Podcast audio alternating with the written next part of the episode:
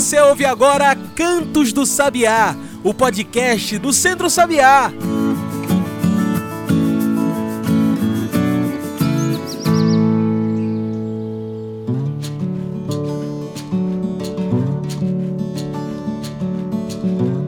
Olá a todos e todas que nos ouvem agora pelo Spotify e demais plataformas. Eu sou João Lucas e está começando agora o Cantos do Sabiá, nosso podcast semanal sobre o campo, a cidade, o mundo. Cantos do Sabiá é o podcast semanal do Centro Sabiá. Não quer perder nada? Então segue a gente aí, deixa o seu seguir e faça parte da galera que escuta o Cantos do Sabiá. Toda semana tem pauta da agroecologia, Toda semana a gente está aqui discutindo campo, discutindo cidade, falando do meio ambiente e em defesa da agroecologia. Então faça com que esse papo chegue cada vez mais longe. Faça com que o Cantos do Sabiá cresça. Então passe esse podcast para um amigo, para uma amiga. Faça a gente chegar mais longe.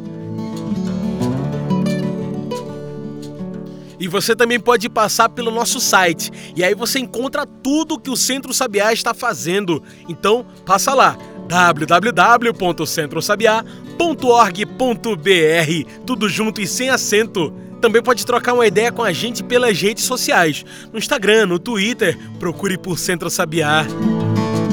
Hoje a gente fala de um dos temas mais importantes dos nossos programas. Falamos da agroecologia, da sustentabilidade.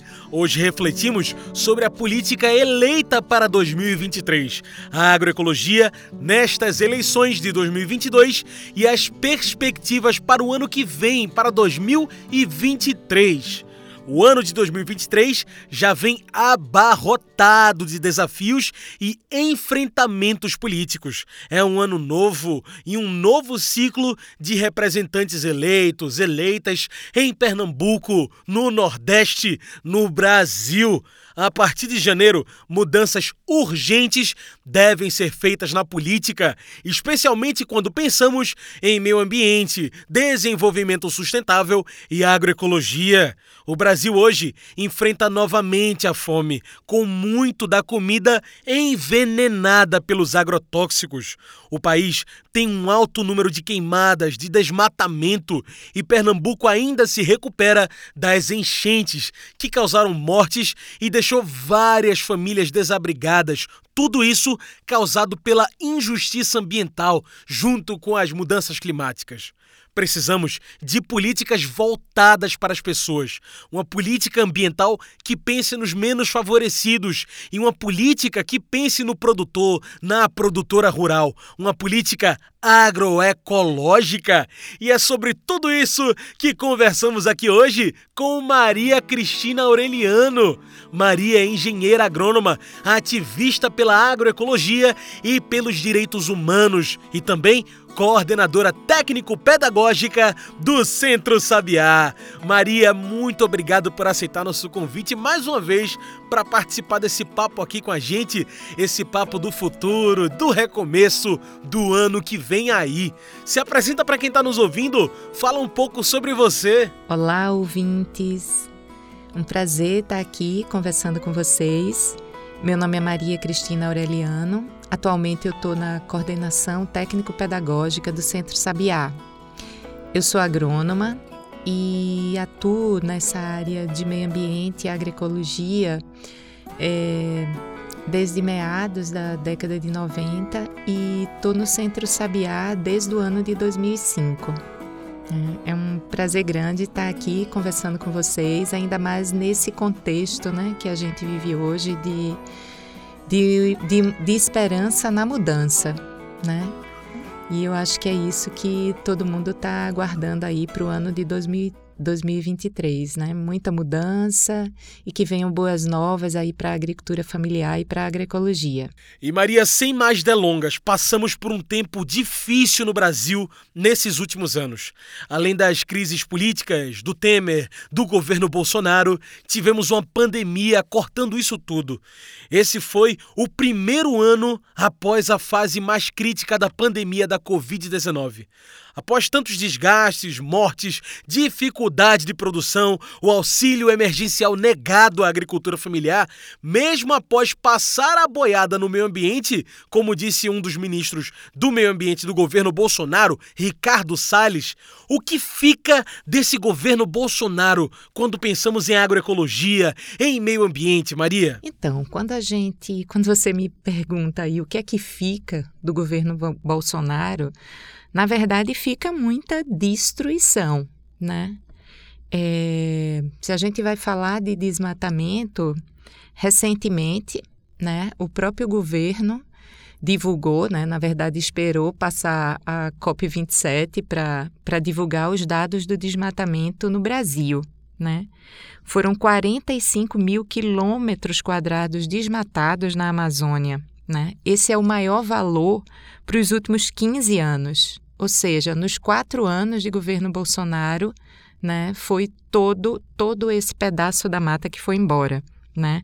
E a gente sabe que foi um período onde não teve fiscalização. Na verdade, os órgãos de fiscalização e controle da Amazônia, né, que tem essa responsabilidade, eles foram totalmente desmantelados, né? Para você ter uma ideia, hoje o IBAMA só tem um quinto dos funcionários do órgão, né? Ou seja, foi tudo desmantelado é, e com um propósito, né? Para que grileiros, madeireiros ilegais, né? É, traficantes, na verdade, pescadores e caçadores ilegais, né, pudessem fazer a festa na Amazônia, a festa na região de fronteiras, né, e deixar como saldo essa grande destruição, né. É, a gente também, né, que a gente pode até falar mais um pouco sobre isso, mas a gente também teve um processo muito grande, né, de liberação de agrotóxicos, né? Só no governo Bolsonaro foram liberados 1.682 agrotóxicos. Isso dá mais de um veneno liberado por dia. E isso corresponde, né, esse período aí de quase quatro anos do governo Bolsonaro, corresponde a 45% dos agrotóxicos liberados no país. Ou seja, em quatro anos, né, é, Bolsonaro liberou né, quase 50% dos agrotóxicos que são liberados é, no país até hoje. Né? Então, esse foi um saldo, um saldo de veneno, um saldo de destruição muito grande. Eu, é, é importante, eu acho que a, que a sociedade tenha consciência disso né? e que a gente precisa urgentemente né, fazer uma mudança drástica nessa área ambiental. Né? Eu acho que isso é está na esperança aí de boa parte da população brasileira. E esse rastro de destruição como isso reverbera agora ao fim do governo bolsonarista? Líder de liberação de venenos, líder de, agro, de, liberação de agrotóxicos, líder em queimadas, desmatamento ilegal e de verdadeiro caos planejado nas leis ambientais. O que fica para o produtor, para a produtora rural?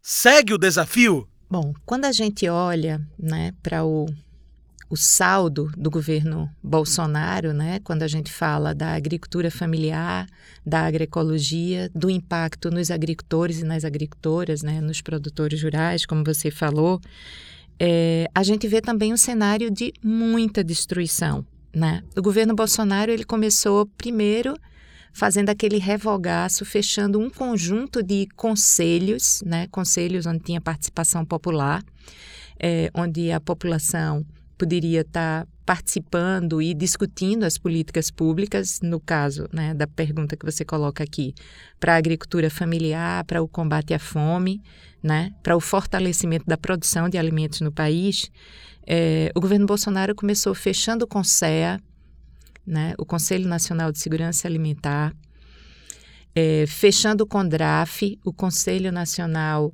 de Agricultura Familiar, Desenvolvimento da Agricultura Familiar, acabando com a SENAPO, que é a Comissão Nacional de Agroecologia e Produção Orgânica, ou seja, tira toda a participação popular nessa área e, na verdade, fecha esses espaços, né?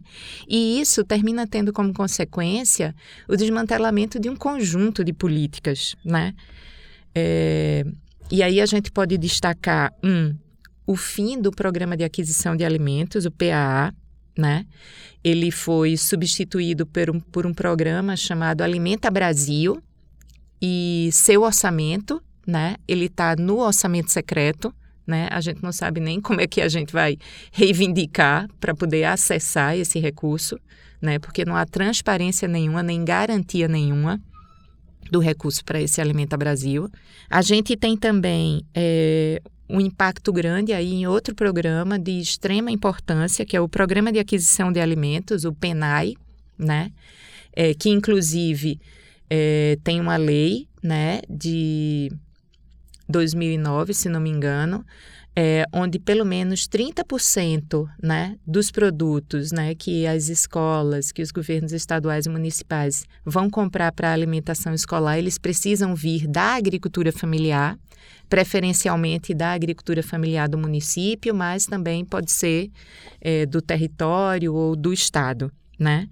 Esse programa, né, que tem um impacto concreto, né, no enfrentamento da fome, porque garante as refeições para as crianças, para os alunos né, que, que estão na escola, que estão frequentando a escola, é, há cinco anos, ou seja, desde 2018 e entrando aí nos quatro anos do governo Bolsonaro, não houve aumento nos valores desse programa, nos valores por aluno. Então, o que é que isso significa num cenário de, de inflação que a gente está vivendo? Ou seja, esse recurso ele não dá conta de comprar comida suficiente, comida de qualidade para os alunos e para as alunas. E só para finalizar essa pergunta, né, falando sobre o impacto para os agricultores e para as agricultoras familiares, a gente tem aí é, o desfinanciamento total do programa de cisternas. E isso tem um impacto assim muito grande, não só é, para a produção de alimentos, né? Porque o programa de cisternas, além da água de beber e cozinhar, tem também a água para a produção. A gente tem um impacto muito grande aí também no enfrentamento da fome. No último relatório né, da, da Pensan, é, os dados que saíram era que a fome, né? Ela tem gênero, as mais atingidas são as mulheres, ela tem raça, são as mulheres negras, e ela tem endereço, são as mulheres que residem na área rural, tanto da, da região norte como da região nordeste. E outro dado que essa pesquisa trouxe é que aquelas famílias que não têm segurança hídrica, que estão numa situação de insegurança hídrica, elas também estão numa situação de insegurança alimentar. Ou seja, o corte, o desfinanciamento né, desse programa de, de cisternas, ele tem um impacto direto no enfrentamento da fome. É importante também colocar, né, que só para finalizar, que agora, no apagar das luzes do governo Bolsonaro, o governo Bolsonaro resolve é, fazer uma compra de quase 67 mil cisternas de plástico, gastando para isso 814 milhões de reais. Né? Ou seja, passa esses quatro anos sem um apoio ao programa de cisternas, que é um programa é, de formação, mas é um programa também que envolve diretamente é, a população local, inclusive na construção das cisternas né? E o comércio local, porque se compra o material de construção nas cidades, né, nos municípios e nas comunidades onde vai, vão, ser, vão ser construídas essas cisternas, ele resolve contratar uma única empresa e destinar 814 milhões para essa empresa e deixou quatro anos esse programa sem funcionar. Só para você ter uma ideia né, sobre essa história do desfinanciamento, ele faz essa compra aí de 814 milhões de reais e deixa para a construção de cisterna em 2023 apenas é, 6,3 milhões de reais, né? Um orçamento ínfimo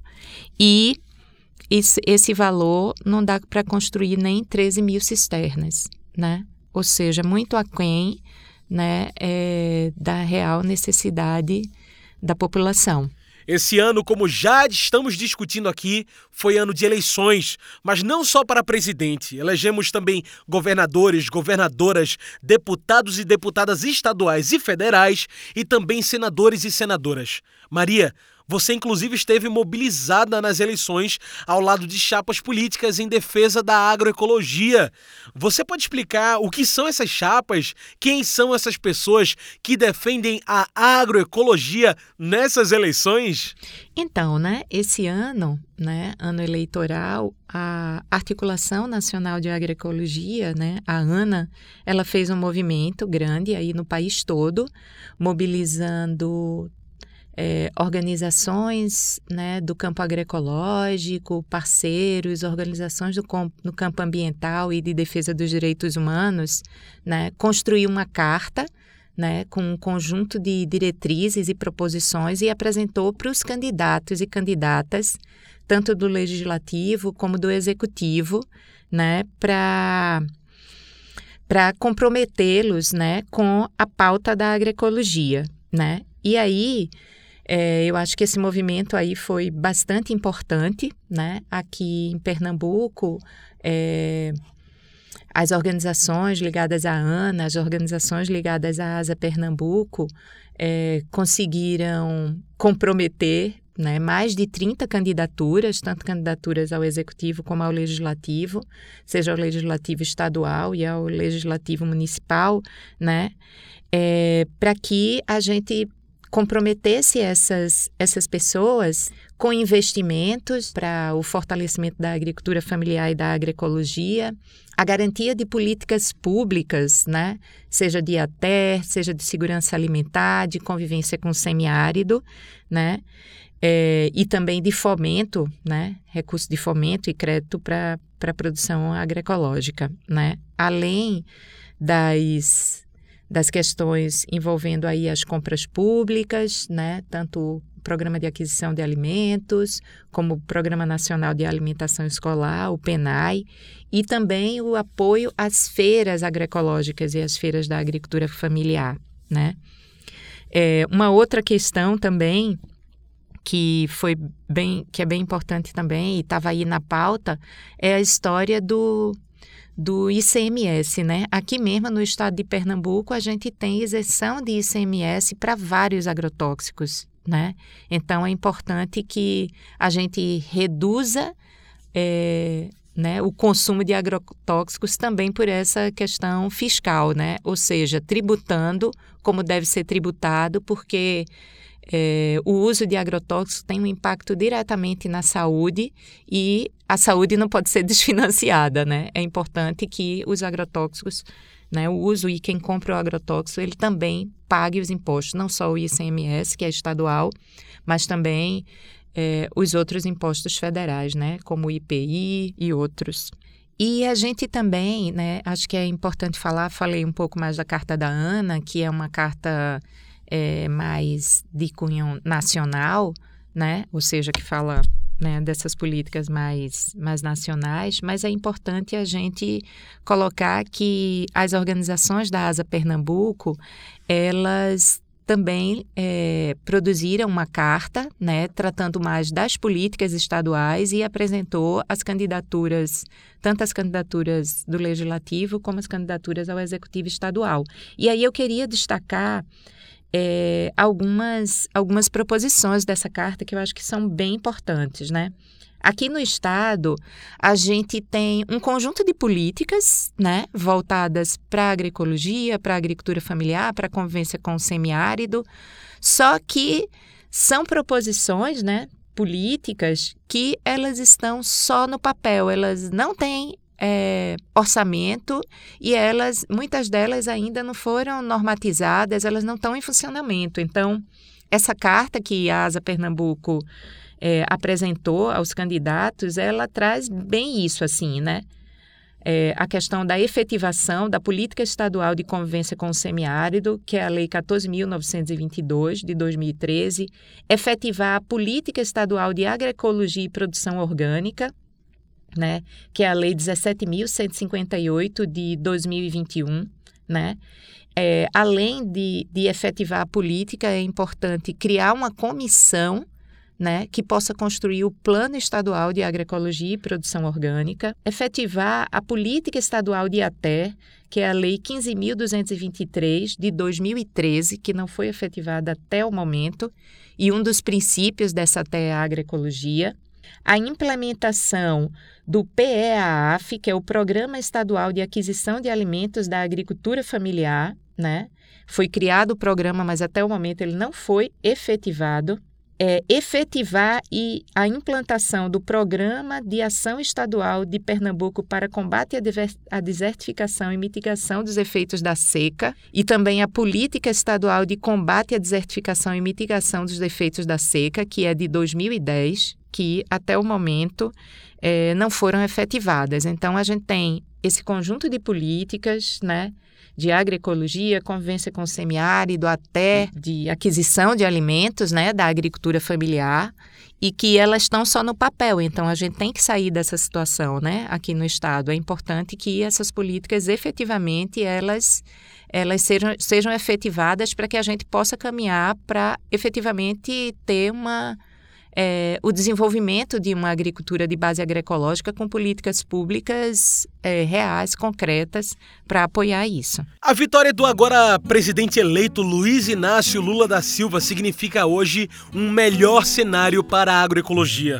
Um cenário menos destrutivista, com menos fogo, menos queimadas, menos devastação do meio ambiente. Mas os desafios são ainda gigantescos. Como garantir que o futuro dos políticos eleitos seja pensando na agroecologia?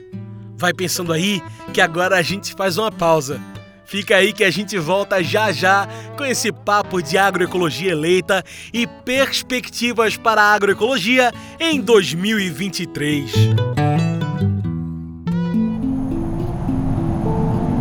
As estiagens, os períodos de seca e sem chuvas, podem acabar com as nascentes, que são fontes de vida que geram rios, córregos e ribeirões. O aquecimento global causa desertificação e aumenta a temperatura da Terra. Desse jeito, as nascentes morrem e os rios deixam de existir. Sem nascentes, não há água para a população, para as plantas e animais. Sem, Sem nascente, não há vida. É por isso que precisamos defender a nossa água é por isso que precisamos reflorestar. E para isso, fazemos as agroflorestas. A agrofloresta é um jeito de plantar alimentos, colher frutos e cuidar da natureza, tudo isso ao mesmo tempo. E tudo isso sem veneno. Agroflorestas ajudam na defesa das nascentes e protegem as reservas de água para que nunca sequem. O reflorestamento contribui para diminuir os efeitos do aquecimento global. As temperaturas descem e as águas podem seguir o seu curso. Com agroflorestas é garantida a defesa da água, é garantida a defesa da vida. Agroflorestas salvam vidas, mas só tem um jeito de fazer tudo isso reflorestando. Preserve as águas. Preserve o meio ambiente. Refloreste. Uma campanha do Centro Sabiá.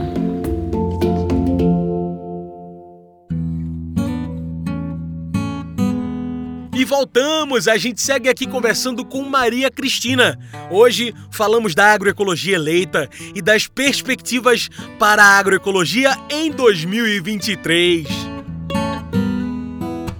Inclusive, o Centro Sabiá e a Rede de Espaços Agroecológicos realizou um ato nas feiras agroecológicas do Recife para afirmar o comprometimento das chapas de candidaturas com a agroecologia, com a sustentabilidade.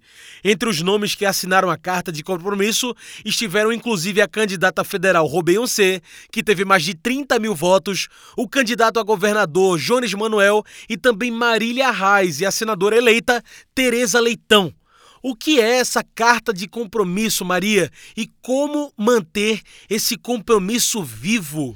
Bom, é, aproveitando também esse, esse momento né, da, das eleições, é, nós construímos aí com a Rede Espaço Agroecológico, né, que é a rede de feiras é, agroecológicas aqui do Recife, né? A Rede Espaço Agroecológico tem quatro feiras aqui na cidade do Recife e mais uma feira em Gravatá. E é uma rede, né? É uma rede de feiras que é uma referência, né, para outras feiras agroecológicas que foram sendo é, implementadas, criadas ao longo dos anos aqui no estado, né? E também é uma referência nacional, né? É, as primeiras feiras agroecológicas, né, a primeira do estado, que foi a lá de Gravatá, e a primeira aqui da cidade do Recife, que é a Feira das Graças, são feiras que fazem parte dessa rede. Né? Então, tem um longo caminho, né? É, a Feira das Graças já tem mais de 25 anos e, e é uma referência grande aí. Então, é, essa iniciativa da, da Carta das Feiras foi uma iniciativa que surgiu na rede, mas outras feiras foram aderindo e é, o, que, o que os agricultores e agricultoras, né, o Centro Sabiá e outras organizações que apoiam essas feiras reivindicam é efetivamente uma política pública de apoio à agroecologia, que o, que o Programa Estadual de Agroecologia é, e Produção Orgânica ele saia do papel e se efetive, que tenha um orçamento, né, que seja criada uma comissão para construir a política, né, e uma política com orçamento, né. É, se reivindica também que os estados e municípios, eles e, e o governo do estado, né, ele tenha uma política de incentivo para a criação de pelo menos uma feira agroecológica em cada município né, do estado de Pernambuco, que se garanta infraestrutura para as feiras que existem hoje, né, inclusive, inclusive garantindo banheiros químicos nas feiras né, para os feirantes. Né. É, e é isso, né? É, essa carta, ela ela está aí, ela inclusive está no site do Centro Sabiá, né? Se outras pessoas, consumidores, né? É, se interessem, eles podem inclusive continuar assinar essa carta, né? Essa carta ainda está aberta para receber assinaturas e é uma luta que continua, né?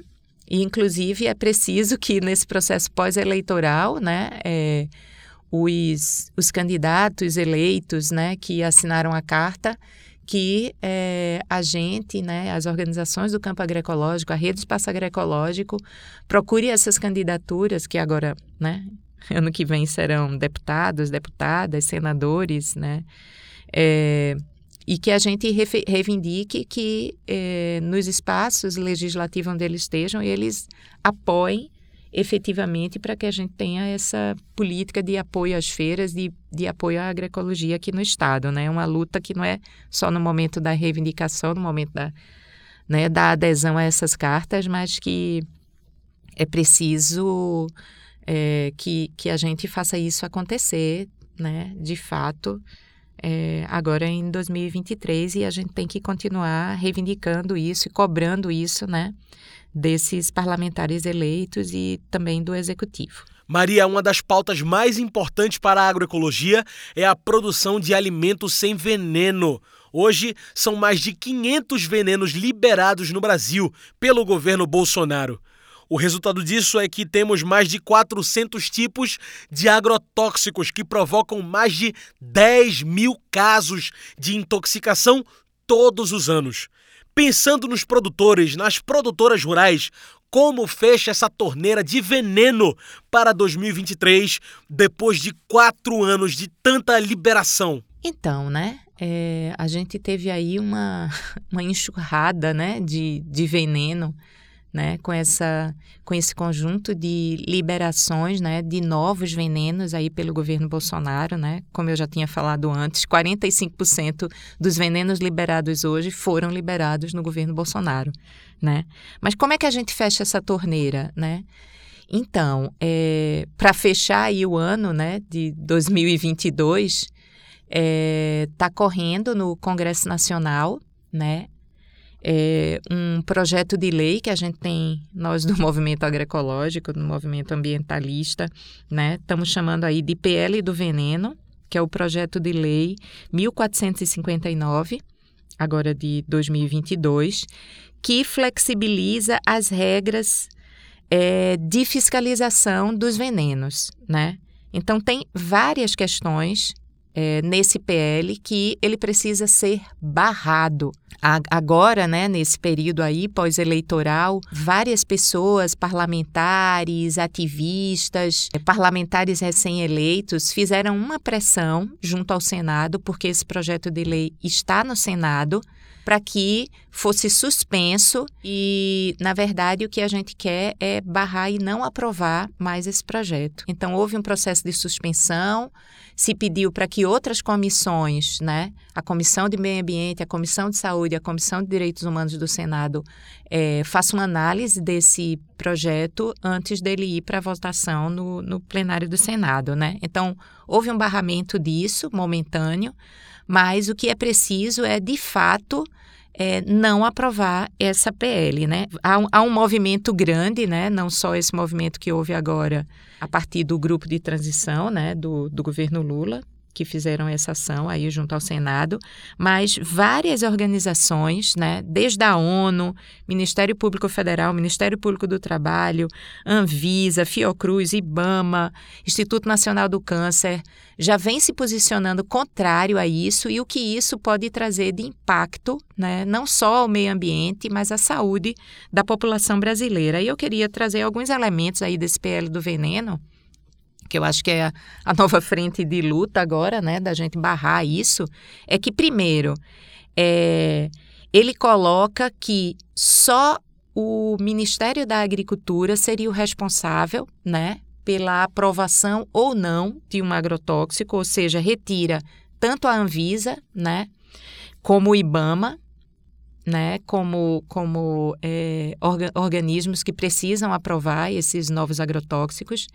Ele muda o termo agrotóxico para pesticida ou produtos de controle ambiental, né, e na verdade são agrotóxicos, são venenos, né, não são produtos de controle ambiental. Além, de, além desse, desse poder, né, que é dado ao Ministério da Agricultura, retirando o poder de veto da Anvisa e do IBAMA, né? Há algumas questões também que são bastante é, graves, né, nesse PL do, do veneno. Uma é que existe um tal de registro eterno de agrotóxicos, né? Ou seja, impede para que o registro de alguns agrotóxicos ele seja reavaliado e esse agrotóxico seja vetado, né? Ele coloca prazos extremamente curtos para que os órgãos registrem esses agrotóxicos e, na verdade, é preciso que eles sejam avaliados por diversas instâncias, como eu falei aqui, não é só o Ministério da Agricultura, mas é preciso passar pelo, pela Anvisa e pelo IBAMA, né? Tem um outro elemento aí também bastante, é, bastante grave, né? Porque ele dispensa de registros agrotóxicos produzidos no Brasil e que serão exportados, né? Então a gente está exportando veneno e sem é, nenhum tipo de registro, né? Isso é extremamente grave. Também tem um outro elemento aí com relação a, a, a essa questão dos agrotóxicos que é, não fala nada, esse PL não fala nada sobre propaganda de agrotóxicos, né? E é preciso que tenha uma restrições com relação a isso, porque agrotóxico é veneno, agrotóxico não é uma coisa para estar tá, é, se propagandeando. E outra coisa também é que limita muito a competência legislativa dos estados e municípios no que tange a essa questão do controle do, regi do controle dos, dos agrotóxicos, né? Então, é um conjunto de esse essa lei, né, esse PL, ele vem com um conjunto de questões aí que flexibiliza, que libera, né, e que faz que a situação possa piorar mais ainda do que a situação que a gente vivencia hoje. O Centro Sabiá, durante todo o ano de 2022, esteve presente na defesa da agroecologia, no campo ou na cidade. Quando tivemos as fortes chuvas aqui no Recife, a gente cobrou os políticos e fez mutirão na recuperação das hortas populares. Nas feiras agroecológicas, no campo e na cidade, organizou também ações de compromisso com a agroecologia e participou da campanha permanente contra os agrotóxicos e também no combate e denúncia às queimadas ilegais. Isso continua para o ano que vem? Como amplia isso, como faz com que as pessoas que nos ouvem se juntem nesse grito pela agroecologia, Maria? Bom, é, de fato, esse ano de 2022 foi um ano, né, a gente pode dizer, de, de muita luta, é, de colocar na pauta pública, né, é, a defesa da agroecologia, o movimento contra os agrotóxicos, é, contra as queimadas, contra o desmatamento, é, pela produção agroecológica, pela, pelo fortalecimento das feiras, né, das feiras da agricultura familiar, das feiras agroecológicas, né? Acho que esse momento eleitoral ele faz com que essas pautas elas elas venham e elas venham com força, né? E 2023 a gente, né, a gente precisa continuar com essa luta, né? É, a campanha contra os agrotóxicos, contra as queimadas e contra o desmatamento são campanhas permanentes do Centro Sabiá, né? Então a gente vai continuar com isso, a gente vai trazer novas peças de campanha, novos vídeos, né? Uma campanha que é voltada para os agricultores e agricultoras familiares, mas também para a sociedade, né? Para os pequenos municípios onde, onde o Centro Sabiá atua, os pequenos municípios aqui do estado. É uma campanha ampla também, né, que parceiros de outros estados podem também estar tá, tá utilizando desses materiais, né? Ou seja, é uma luta que continua. É, a gente também continua com o processo de mobilização e fortalecimento das feiras agroecológicas. Elas são equipamentos públicos de abastecimento alimentar com comida de verdade, com comida saudável, e a gente precisa fortalecer esse processo desde a ponta, né, que é a produção agroecológica da agricultura familiar, como também é, a comercialização desses produtos, o acesso a esses produtos. Aliada a essa campanha, né, de fortalecimento das feiras, é, a gente também está com uma vai entrar aí em 2023 com uma campanha forte também da redução dos plásticos, né, do uso de sacolas plásticas nas feiras, né?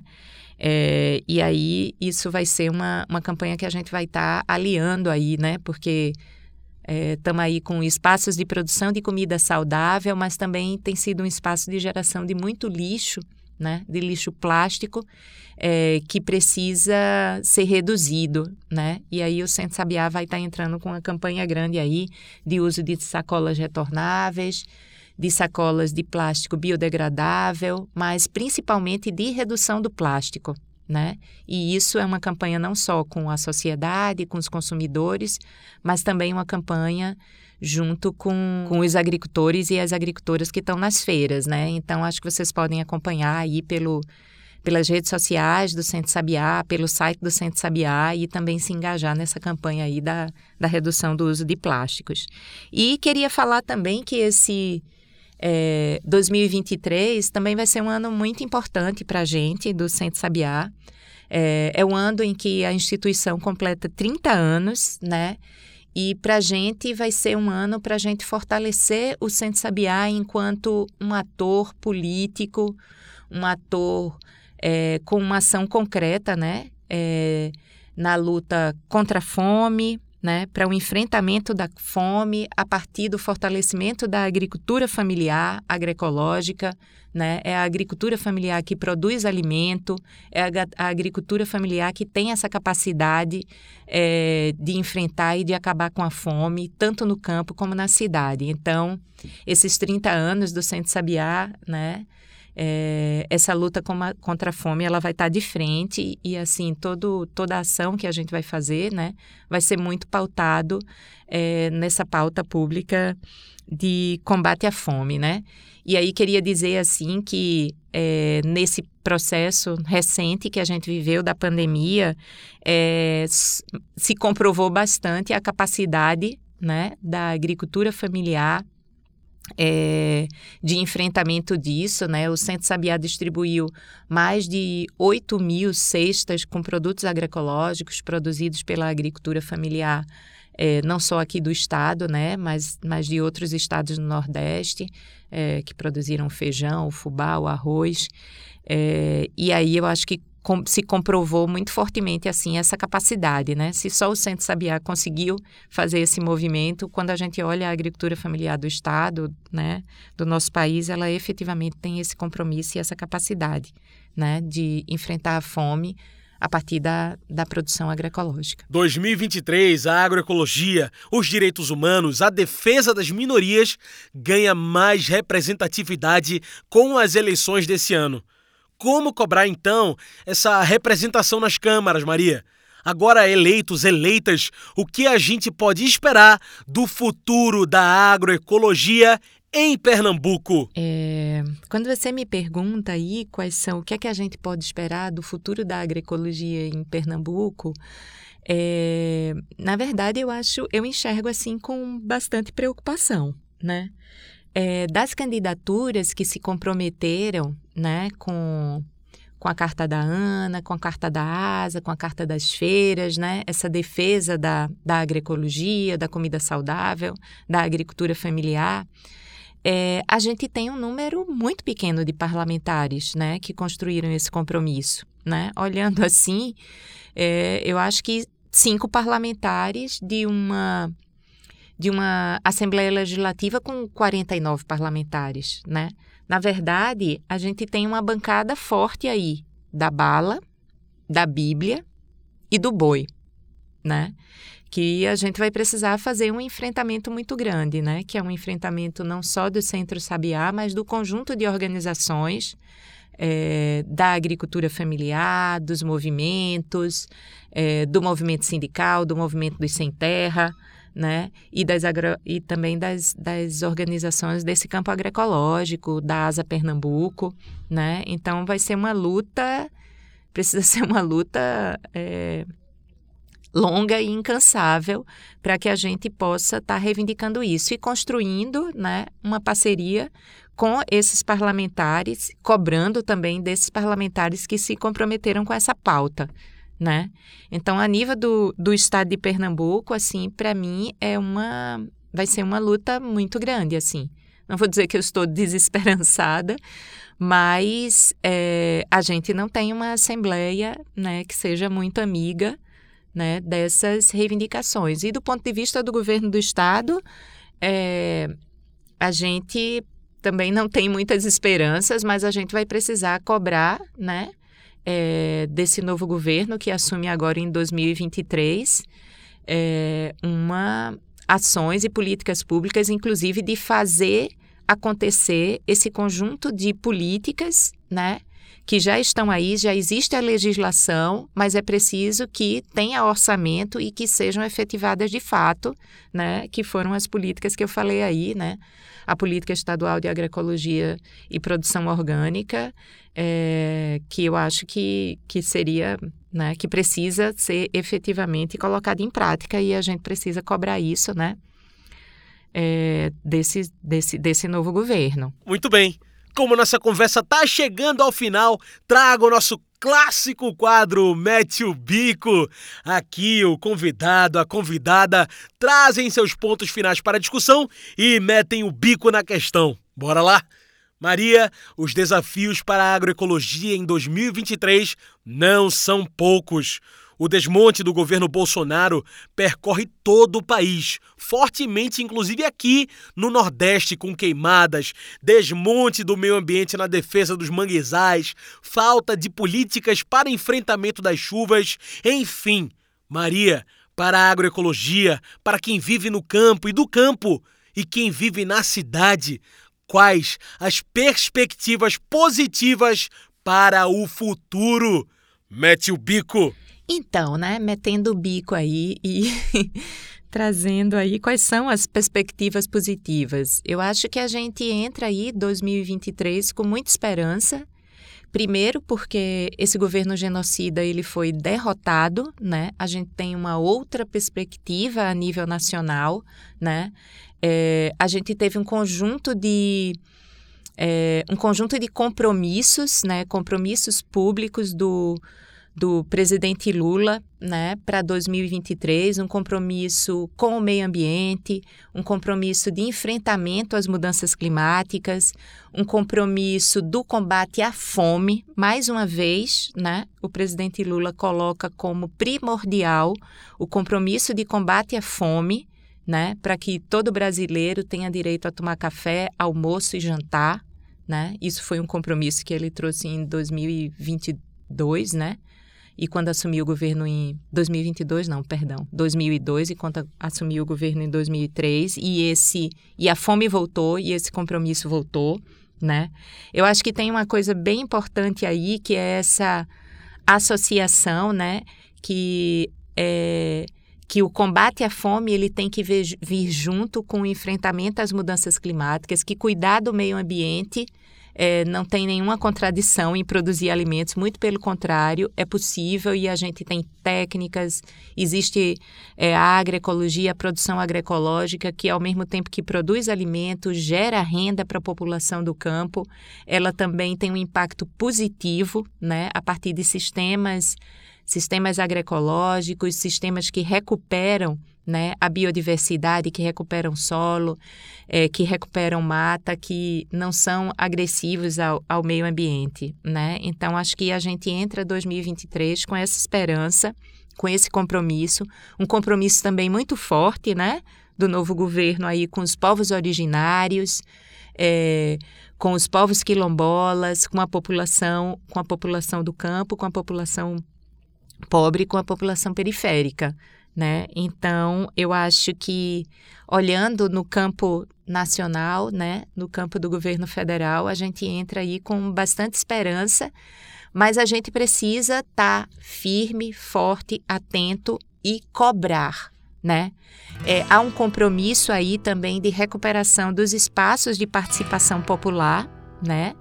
É, que, que a gente teve aí no, nos antigos governos, né, do presidente Lula e da presidenta Dilma, que a gente precisa é, reconstruir esses espaços para que esses espaços sejam uma forma de se cobrar desse governo, né? Porque a gente sabe que o governo que vem aí também não é um, um governo só de um partido, é um governo é, com várias forças e é preciso que a população, que os movimentos, que as organizações se façam presente e disputem né, esse governo e disputem a pauta da agroecologia é, e da defesa do meio ambiente e do combate à fome, antes de tudo. Né? Então, é, estamos esperançosos, mas precisamos ficar atentos e a gente sabe que essa luta, né, essa luta da defesa do meio ambiente, da agroecologia, ela é uma luta infinita, assim.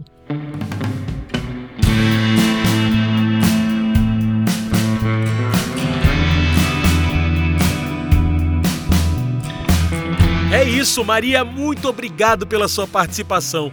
Infelizmente, o nosso tempo da entrevista está acabando.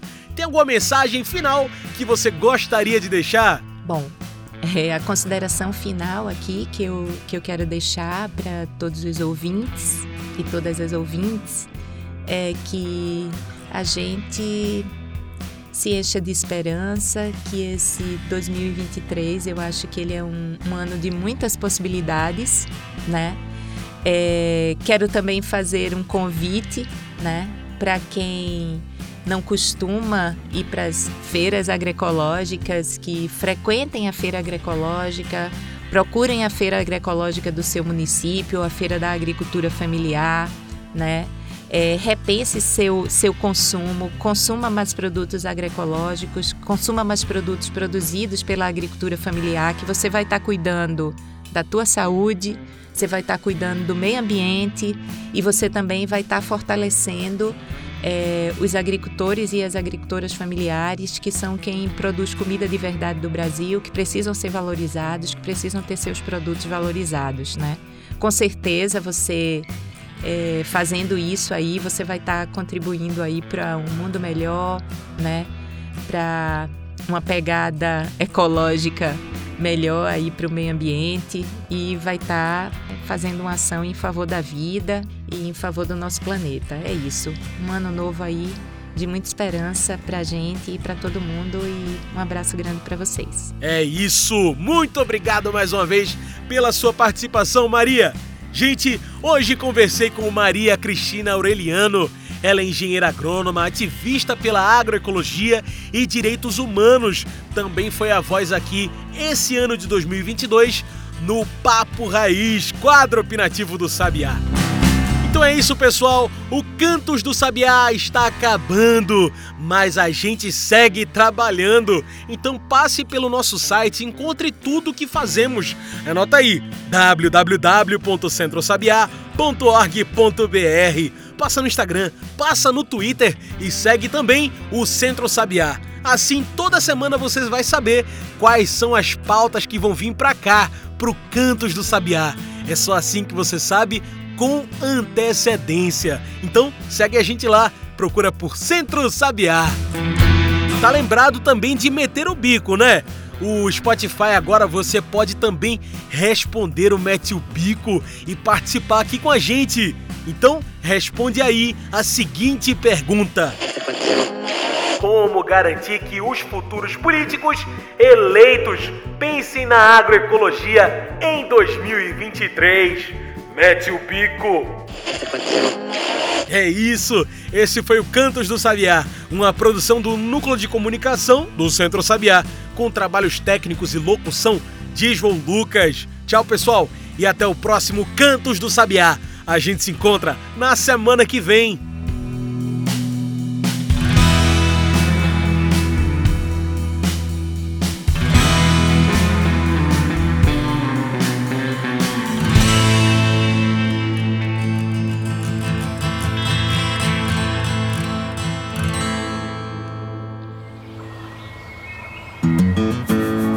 Você ouviu Cantos do Sabiá. Cantos do Sabiá é o podcast do Centro Sabiá.